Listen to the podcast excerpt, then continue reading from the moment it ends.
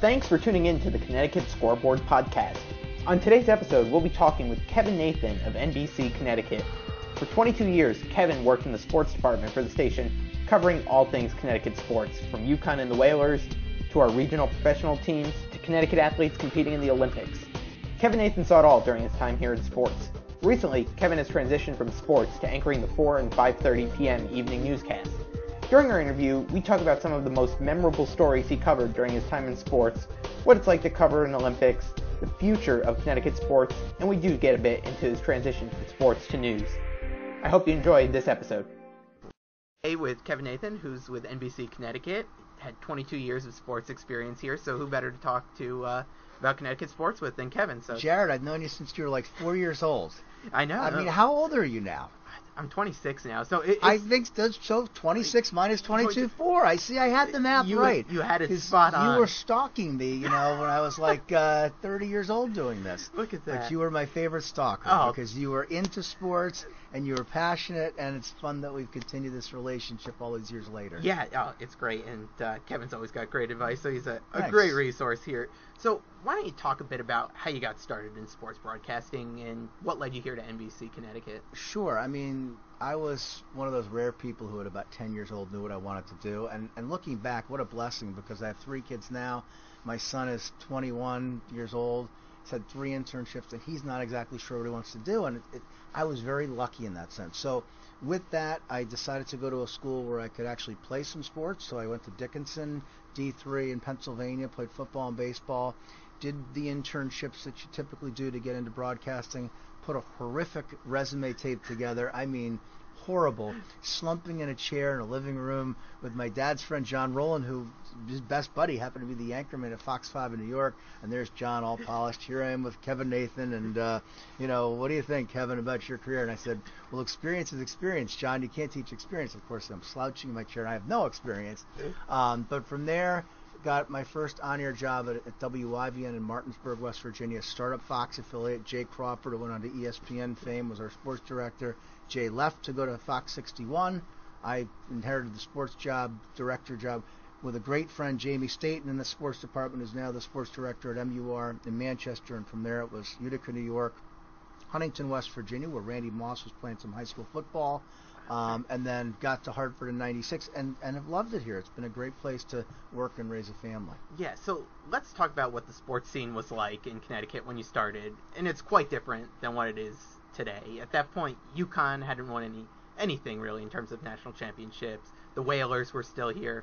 What was it like coming down to the sports scene at that time here? So I got here in August of '96, which would end up being the Whalers' final season. Didn't know it right at that time, so that was a difficult season because you had people who were so passionate about the Whalers, having you know, watching them leave. I didn't have that vested interest. I didn't quite realize what we were losing at that point.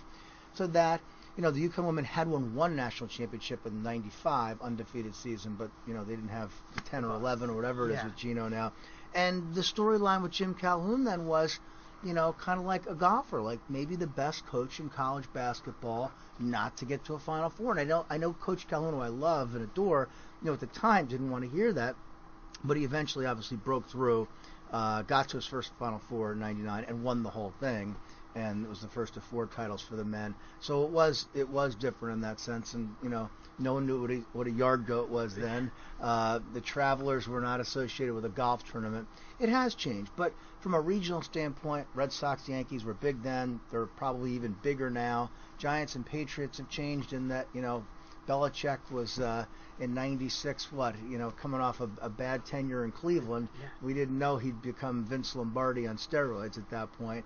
Um, so, you know, I, I think the allegiance from a regional standpoint for fans hasn't changed, but the things in our backyard have definitely changed here in Connecticut. Where you know, UConn, UConn football, they were one double A in '96. Um, while the seven straight leas- losing seasons have happened, you know, they went to the Fiesta Bowl. I mean, lots changed in 22 years. Speaking of UConn football, you also did sideline reporting for Yep. UConn football. Were you with them before they made that jump to uh, Division One and FBS football? Yeah, so I got to be part of the UConn Football Network in 03 when they moved to the new stadium. I was the pre and post game host, did some halftime stuff, wasn't the sideline reporter.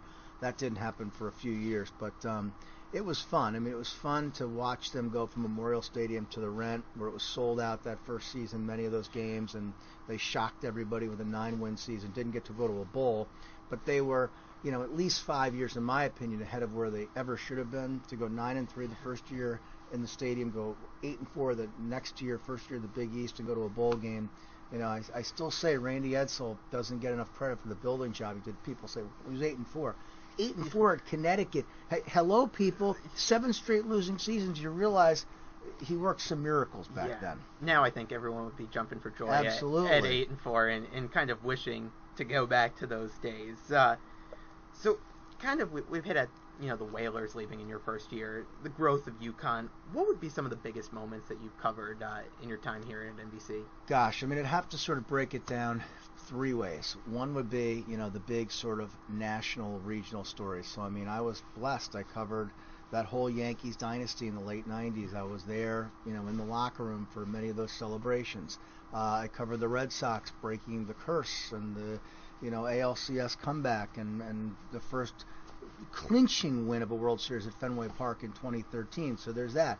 Patriots Giants Super Bowls. I was there for that the other Patriots run in this dynasty. I was on the field for, for those moments. Um, you know, internationally, I've covered five Olympics. Uh, the highlight probably of all, Jimmy Shea from down the road here in West Hartford winning gold in skeleton in 02. So there's that.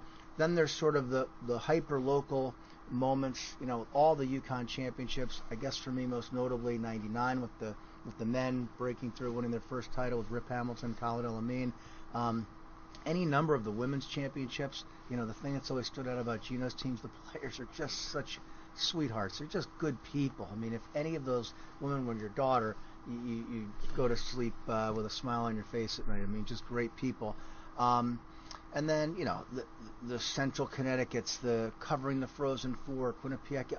I would argue that in my 22 years here, I covered more championships than any sportscaster in that period of time in the history of television. Uh, you, you, because you cut, you know, Patriots, Giants, Red Sox, Yankees, um, all the UConn championships, and then throw in some Frozen Fours.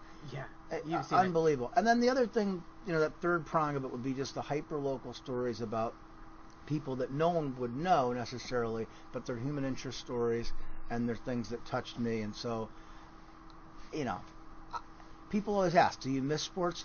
I had an incredible run. I'm I'm blessed. I, I look back. I'm like I can't believe I got to do all this stuff. And you know, I, no knock on Buffalo, but I could have worked in Buffalo for 22 years and never covered a single championship. Yeah. And I covered like 30 of them, literally. And it's amazing to think for a, a state that's not known for having a professional sports presence to still get to be involved with all of those different championships across across the sports spectrum there. Yeah, I mean you get the best of both worlds here in sports. You get to cover, you know, two of the best sports markets in the world, Boston and New York. Uh, and then you have UConn in your backyard, plus all of our colleges, the Wesleyans, the Trinities, the Yales, the Quinnipiacs, etc. Um, and then all the great hyper-local stories from high schools and youth sports and whatnot. And then, oh, by the way, because we're an NBC affiliate, I've gone to five Olympics. So it's it's uh, I've been a very lucky person, very blessed man. Yeah, talk about some of the the local sports stories you, you know that kind of stuck out to you. What what's the high school sports scene uh, like in the state? You know, some of those things you've covered. Sure. I mean, I guess from a high school sports perspective, you know, one thing that will always stand out is doing a piece years ago on the Hernandez family. You know, before Aaron passed, before their father Dennis died, and, and look, I'm we know Aaron Hernandez did some horrific things. I'm not here to uh, um, add to that or take away from that. I'm just saying as an observation. The story was about DJ Hernandez being the high school athlete of the year. I think it was 04. We interviewed Aaron DJ, who now goes by Jonathan, and their late father Dennis. And uh, I'll never forget interviewing dad Dennis about you know what it meant to see his boys play high school football together. And he said the greatest moment of my life when he started crying was seeing DJ throw a touchdown pass to Aaron. So it, it's it's stories like that Steve Dalkowski probably is the story that stands out the most. He is considered the fastest pitcher of all time. Grew up in New Britain, Connecticut. Uh, once struck out uh, 24 batters in a minor league game, walked 16, threw 242 pitches in that game. Um, the day he was called up by the Orioles to pitch in the bigs, this is a guy who Cal Ripken Sr., the late Cal Ripken Sr., thought threw 110 miles an hour. He, he blew out his arm and never made it. he he ended up in a convalescent home with dementia. Alcohol contributed to onset dementia, and um, you know, to tell his story about how fast he could throw a baseball, breaking umpires' masks, you know, throwing the ball 400 feet from center field, and and to have the ability to tell an eight-minute story in local TV where we had a format to play that, that the Steve Dalkowski story. If you ever want to Google something, Google my name with Dalkowski and that story. Um, we had no video to work with of him. We did interview him and others for the piece, but what he did he, the, the character Nuke LaLoosh in Bull Durham is loosely based on Steve Dalkowski. Huh. Um, our former colleague Tom Monahan used to say, "Oh, I batted against this guy in high school, fastest pitcher of all time, little 5'10 lefty, threw 110." And I'm like, "Come on, Tom, just go cover politics and stuff." And then I saw a little blurb in a paper, and I said, "Wait, Monahan wasn't making this up. Who's this Dalkowski guy?" And I apologized to Tom. I interviewed Tom for the piece, and uh, he really was arguably the fastest pitcher of all time, but it's the backstory Yeah. that makes it even more fascinating that he never pitched in the big. That Ted Williams once got in the box and said, uh uh took a few pitches and said, I'm out of here. I don't want to bat against this guy. Because he was so fast, but also so wild. You Yeah, know, you you didn't don't know where the ball was going. that. Yeah. No.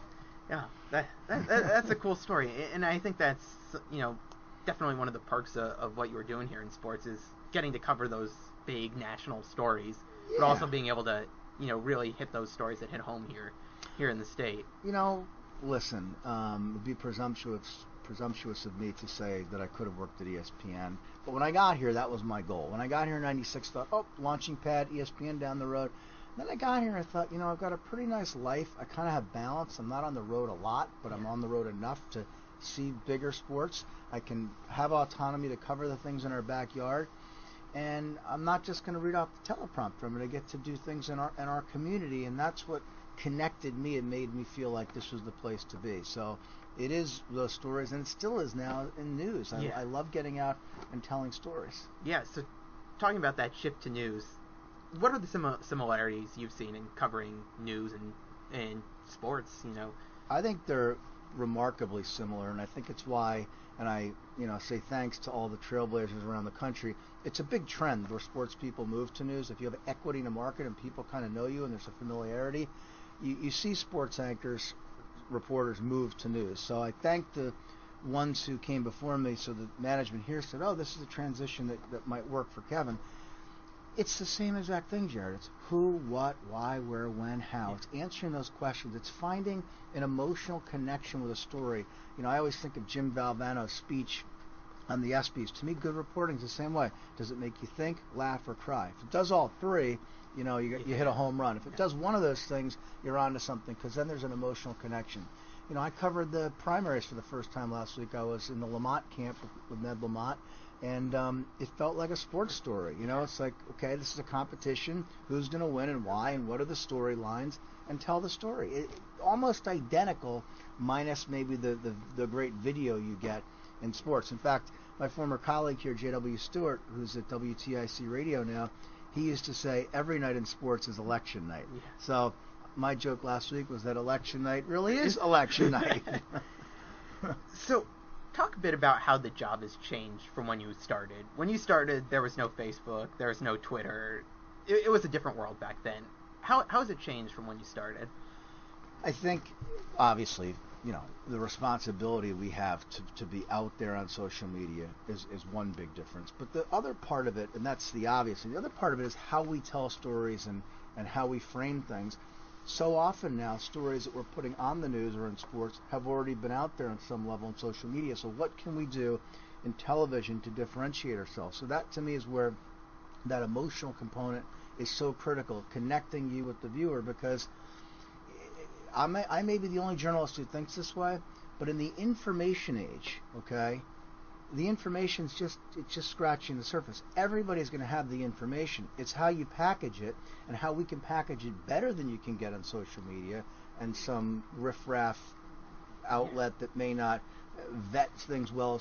You know, how credible are we, and how well can we tell the story, and what can we do in the way of adding to that story some context and meaning to make it more powerful. So it makes our job harder in some ways, but it also makes it more interesting. Yeah, absolutely. And, and I think you have the opportunity now to connect with viewers in a different way too than you know you could have when you first started. You know, oh yeah, I mean, you know, I redid my deck a few months ago. I'm like, oh, social media, they could see me back breaking my back out there and on a cold April day, and uh, there you go. Yeah, tw- like he's 20, a, 20 years ago, I would have been tweeting at you instead of calling the station here. So right now they're like, uh, you know, gosh, he's as big a moron as we are. Look at him out there. So, and, and I, I think you brought this up earlier in, in some of the events you've covered, it being the Olympics. And, and I think that's kind of a nice crossover area between news and sports because you're definitely talking about news at a higher level there. Um, you know, bringing the politics into it, things of that nature. What was it like covering an Olympics? Uh, you know, just being there, seeing the ceremonies, the, the games itself. Yeah, I mean, each one's special. I will say, you know, the opening ceremony I've seen once. I've never been to a closing ceremony. In my veteran years, I'm managing to get to a few more actual events. But the reality is, as great as an experience it is, and I am so fortunate to cover five Olympics, and I hope it becomes six in Tokyo in a couple of years. Um, it is an incredibly hard work assignment. Every day is a 16-hour day. You are grinding, grinding, grinding but it is so special because it's the it's it's the world coming together in a peaceful way. I know that's cliche, and it, it- but it's true. Yeah. It's like I was I just went to South Korea in February, and I was like, oh no, the North Korea, and look at what's changed in the world. Now we're actually talking to North Korea, and I'm not saying because of the Olympics, but the idea that the world puts all the things down and, and aside for those two and a half, three weeks. The Olympics are it is it is the most special sporting event period and there's not even a close second i love covering the olympics and they're all different salt lake city in 02 was unique because it was four five months after 9-11 Yeah. so there was security issues and it was a rallying point for the country at that point. My next olympics was 2012 in london. I loved it because it reminded me of new york city but a thousand years older a thousand plus um, in the way of the architecture and everything. And um, and it was English speaking, so that made it easy. 14 being in Russia, you know, I grew up in New Hampshire, very conservative place, and you know the Cold War back when I was a kid, and to be in Russia where the people were gracious and welcomed us. And again, this is not a political here. I'm not, you know, what Putin does or anything, but it's just for those weeks in a sporting context, it was wonderful. 16, we're in Rio, spectacular spot, and then South Korea, you know, where people were just so friendly and gracious and warm and um, took so much pride in hosting the Olympics. Each one's unique, each one's special, and uh, I mean, I hope I get to go again. I, I love covering the Olympics. Is there one that sticks out as as the most memorable one you're at? It, it seems like there are distinct, Yeah, you know, I- memories you've got from each of them that really all- stick out. They're all special. I think for me, 2012 was a turning point, and it had less to do with what happened in the way of stories or even where we were. It was that I met a couple of people within the NBC ranks, a couple of colleagues um, from other stations, and you know what, what I've come to realize is, you know, as you get older, you really you learn what you don't know. And it wasn't even so much how these guys reported because you watch all the other reporters from the stations and you pick things up. It's how they conducted themselves. One guy bruce beck is the sports director in new york. The other person i'm thinking of is Vai Sikahema, played for the eagles and was the sports guy in philly for years now as a news anchor. And these are just two of the warmest um, most genuine authentic souls you will ever meet and you know they they motivated me to, to, to do better in everything. And I have a long way to go to be in their league, but that's sort of the they're the gold standard. And um, you know, Vai was very much somebody who encouraged me to look into news, and I and I did. And this whole thing happened, and Bruce just is just so amazing with people, and uh, and so so passionate about the Olympics and telling stories. That their energy, enthusiasm, and class, I, I, I learned a lot from those guys. That's great. So let's kind of go with some rapid fire questions Sure. here. Who would you say is the best player you've covered in your time here in sports? Is there one person that sticks out or two? Local, Yeah. or or or, Um, or, or we could go, you know, at, at a professional level as well. I mean, Tom Brady. I'm a Giants fan, but I thought he was the goat ten years ago, greatest of all time. And you know, okay, he has three Super Bowl losses now, but he also has what five wins. He's been to eight. They've been to the AFC Championship game. I think it's seven years running. Um, it's not just the numbers; it's the poise, it's it's the it's the winning and the, and the attitude he takes. And you know, I think Tom Brady's you know gotten a little quirky, maybe too a little Californiaized in his, his you know with his avocado ice cream and going to bed at nine o'clock. Yeah. But you know what? Um, all kidding aside, and it's no not knocking California, I'm teasing here. It's from there. He he to be 41 and to have his work ethic and drive, unbelievable. The only person, uh, Jeter would be in that on that list. Larry Bird I didn't cover, but I got to ask a question to once, so I'll count that. Um, but but Brady is, is the gold standard. I mean, there's been so many great UConn players over the years. I mean, I love Sue Bird and Tamika Williams and Swin Cash from that team, and obviously Diana Taurasi would probably be at the top of the list with the women's players. For the men, that's a harder thing. Maybe Kemba, um, maybe Rip. Kind of got to the tail end of Ray, but from an overall standpoint of everybody, it's it's got to be Brady. All right, interesting. What what's more of a, an exciting event to cover for you, a World Series or a Super Bowl? Oh boy, that's tough. I mean, you know, I guess if it's a game seven or if it's a clinching game, I would say World Series is comparable to the Super Bowl, but the Super Bowl probably trumps it. Um, but it's tough because I mean I covered World Series at Fenway at Yankee Stadium, where you don't have the homogenized world of the Super Bowl. So as I really think about it, I might actually say World Series because when you're at the ballpark of the team that can clinch, there's something different than when you're at Super Bowl where it's a little more sterilized, homogenized environment. Yeah. It's so corporate. Yes, they're fans of the respective teams, but a lot of people there are neutral. They're just there because they've got, you know, Yeah. cash to buy a Super Bowl ticket. Does the Final Four feel the same way as the Super Bowl, where it's kind of a mixed environment? Doesn't kind of have that same atmosphere A little bit. Yeah. Like for me, my greatest basketball moments covering things are not Final Fours. It's covering Central, winning Their their, NEC tournament. You know that is what March Madness is. People storming the court and going nuts. That is quintessential March Madness. And then the other thing for basketball for me would be going back to the Big East days for the, for the men's tournament in Madison Square Garden. I was young and I had a family and I always felt guilty, you know, leaving the house. And I look back and I'm like, man, I didn't appreciate covering that. I told Jim Calhoun that a couple of years ago. He goes, Kevin, you covered the greatest basketball conference in the history of the sport. I'm like, I did, Coach. It's Yeah. true. It was Yeah. incredible. Yeah. Well, t- talk a bit about dealing with some of these coaches we have had in Connecticut. You know, we definitely have some coaches with a lot of personalities, uh, a lot of different personality types. Um, I mean, I loved covering Jim Calhoun and Gino Auriemma. Uh, you know, maybe it's just my style because I'm not that contentious and I Yeah. tend not to be. Uh, I don't know if edgy is the right word when I covered sports. I just was out to tell a story.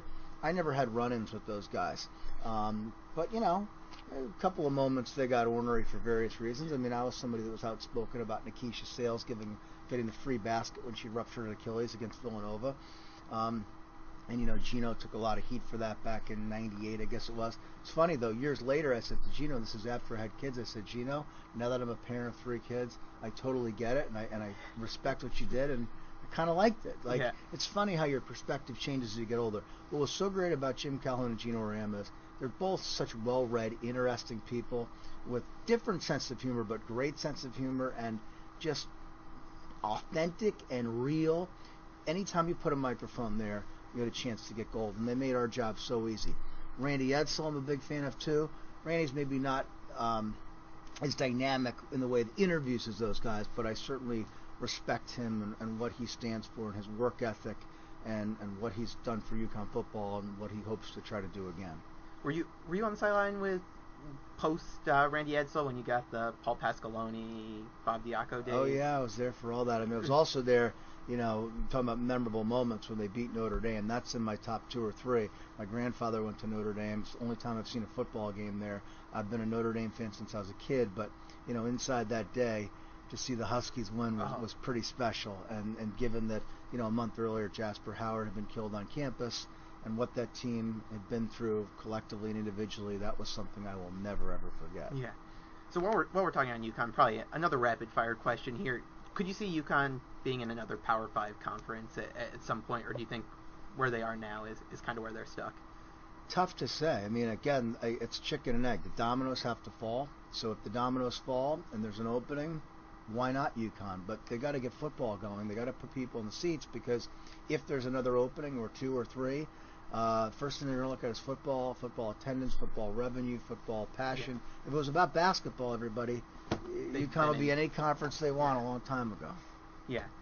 You, do you see Randy Edsall being able to rebuild this program again? I think he'll rebuild it to respectability. Can he get back up to consistent eight, nine win seasons and bowl games every year? Maybe. Um, I think it's harder now. I think the league is, is a little less difficult than before, but not much less. But I think it's harder to recruit to Connecticut in this league than the other leagues. Now you might say, well, well, what about SMU? It's hard for them to recruit. The difference is SMU is in Texas, Tulsa's in Oklahoma. We don't have a lot of Division One football players in Connecticut, so you know I think it's a harder sell now. Yeah. But if anybody can do it, it's Randy. I think it was a great move bringing him back. He is, you know, look, forget what happened, how he left. You know, wasn't the best way, but he's a man of integrity. He's a good coach, surrounds himself with good people, and if anybody can do it, it's Randy. But I don't. I'm not so sure that it will be back to where it was consistently. But I hope. I hope it is. Yeah. It'll be great for the state. And sa- same question for basketball. You see UConn basketball getting back on track, and See, I, I'm a little different with basketball because in basketball you don't need an army. You know, if you can get those two or three kids a year, and I think the UConn brand for basketball It's still, still carries a lot of weight because you can bring a recruit in and show them those championship banners. So I know some of these kids might go 99, 04, Emeka 04, Ben Gordon. Who are these guys? But I think basketball has a better chance. I mean, look, if Gonzaga can be a mid-major Final Four contender every year for 20 years, um, why can't Connecticut out of the AAC? Football, I think it's more difficult. Again, basketball, you know, two or three kids a year. Football, you need an army, and we just don't produce enough football players in Connecticut. so I think uh, uh, kind of wrap up. We can end with everyone's favorite question. You, you ever think there'll be another professional team here in Hartford? Do you see the Whalers coming back? Or, I'll clarify only insofar as being kind to the Yard Goats and Sun. There are pro teams, yeah. but major pro teams. Yeah. Because I made that. I always would say that, and then I'd get a call from the Sun. What do you mean we have pro sports? um, major pro sports. I think for that to happen, it's again chicken and egg.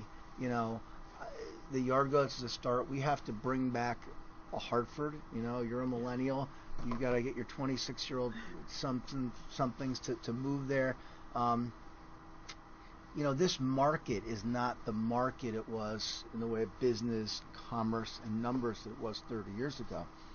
So, to convince an NHL or NBA to come here, I think it's a long shot. I think the NHL will be the best shot. But, you know, never say never. If Hartford has some massive renaissance in the next 15 years, anything's possible. But as it stands today, I don't hmm. think we're a candidate at all. That's just me. do we get a new XL Center in the next?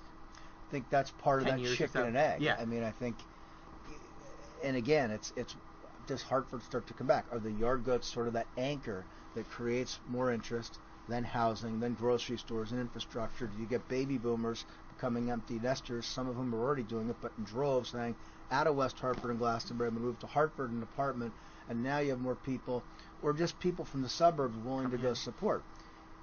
You could make the case a brand new XL center for hundreds of millions of dollars would be attractive for an NHL team, could be a driving force, but then as a taxpayer, and I'm not answering this, I'm news, I'm down the middle now, but to you, uh, Joe taxpayer, Jennifer taxpayer, do you want to support a four or five hundred million dollar brand new XL center when we should perhaps be spending that money elsewhere in a budget? These are all questions that you know have to be vetted. But I'd say again, today as it stands, Hartford's not a great candidate, but things change. We'll see. Thanks to uh, Kevin for joining us today. Uh, Jared, you had a great talk. up. Look at you. You're a young man. I mean, amazing what this guy's done. He used to call here when he was 10 years old, ask me questions, and I will say this: he is as polite now as he was then, thanks, and it's great to see him have so much success. He deserves it. He's a, this is a great guy. Oh, thanks, Kevin. And be sure to watch Kevin on NBC Connecticut. Yes, four o'clock news till five o'clock, and 5:30 to six with my buddy Kerri-Lee Mayland, and um, it, it's been a lot of fun transitioning to news. Everybody has asked, "Do you miss sports?" And no, because I can still follow sports. If they said you can't be the sports director and you can never watch sports again, I would have had a problem with that. But this was a mutual decision, no nonsense. I mean, no BS here. Station wanted it, I wanted it. I'm home at 6:30, 7 o'clock every night. It's been a great blessing, and uh, Perfect. it's fun doing something different.